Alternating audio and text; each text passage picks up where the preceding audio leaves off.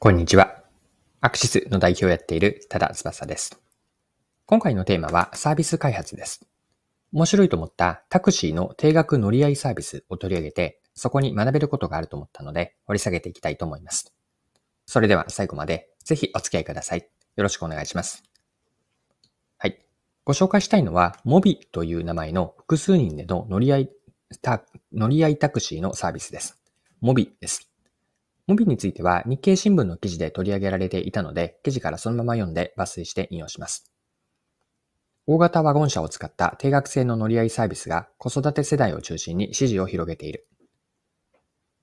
高速バス大手のウィラーと ケーディーディーアイ の出資、ケーディーディーアイ の共同出資会社が手掛けるサービスは当初、運転免許を返納した高齢者の需要を見込んでいたが、さんじゅうからよんじゅうだいの女性が利用者の半数以上を占める。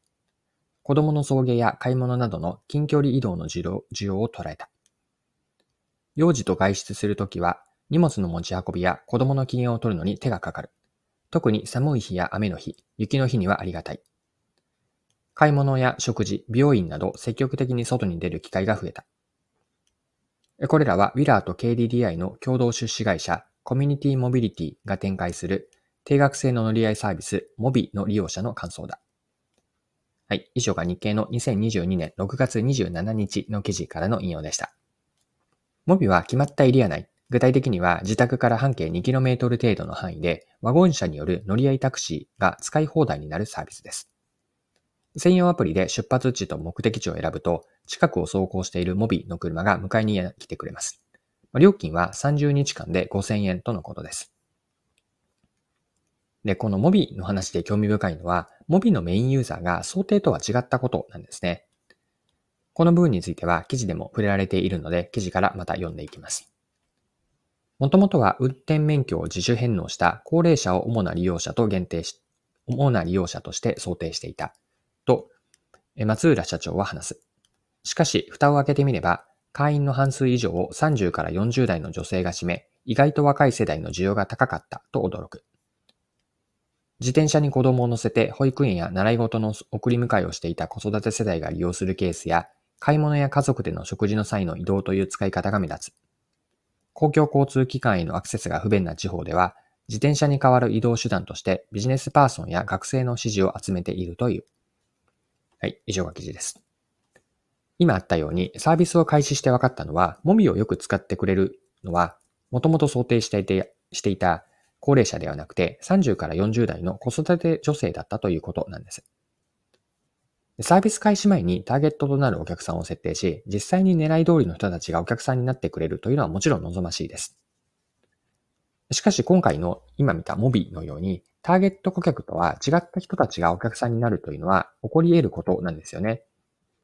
これを一般化して表現すれば、やってみて初め、やってみて初めてわかる仮説と実際のズレなんです。で、仮説というのは何を言っているかというと、まあ、計画の部分に当たるんですが、他にも戦略も含めていいと思います。戦略や計画というのは実行する前はあくまで仮説なんですよね。実行する前の段階では最も筋の良いものというふうな位置づけなんですが、あくまで仮の答えであって、現実は必ずしもそうなるとは限りません。戦略や計画の中身を詰めていくことも重要なんですが、実行に移して走りながらブラッシュアップしていくという姿勢が大事です。ではそれをどうやってやっていけばいいのか。一つ補助線としてご紹介したい、最後に見ていきたいのは オーダ ループなんです。オーダ ループを使ったサービス開発という話をして最後に終わります。で、皆さん オーダ ループってお気になったことはあるでしょうか？ オーダ ループとは一言で言うと意思決定と実行のプロセスになります。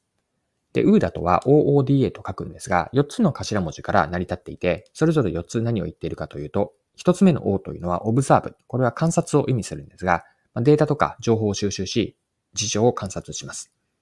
ふたつめの オー はオリエントからの オー なんですが、状況判断です。観察内容の意味合いを掘り下げていって判断を入れると。みっつめの ディー はディサイドで意思決定で状況判断に基づいて決断を入れます。よっつめの エー というのはアクトなんですが、その決断に基づいて行動に移していくと。この オーダ ループという観察をして状況判断をして意思決定をする。それに基づいて行動して、また観察に入るという、このループという言葉が入っているように、オーダ ループは何度も回すことが大事なんです。実行したことを観察し、状況判断と意思決定から次の行動に入っていくわけなんですが、このプロセスを通して戦略とか計画は磨かれていくわけです。モビに話をつなげると、モビは一度オーダループを回したことで、想定の高齢者ではないさんじゅうからよんじゅうだいの子育て女性がメインユーザーだと分かりました。おそらく次は、この新しいターゲットユーザーに対して、より良いサービスにしていくためのオーダループに入ったり、または当初の想定ユーザーだった運転免許証を自主返納した高齢者に使ってもらうためにはどうすればいいのか、このオーダループにも入っていくでしょ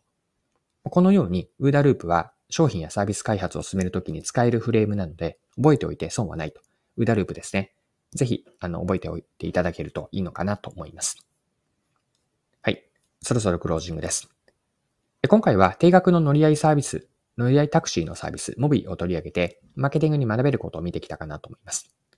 最後に、まとめの部分ですね。振り返っておきましょう。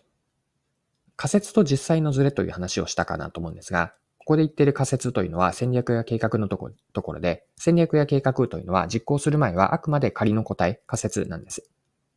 実行前の段階では最も筋の良い仮説ではあるんですが、あくまで仮の答えであって、現実は必ずしもそうではならないと。よって何が大事かというと、戦略や計画の中身を事前に詰めることはもちろん大事ではあるんですけれども、とはいえそれはあくまで仮の答えというものは出ないので、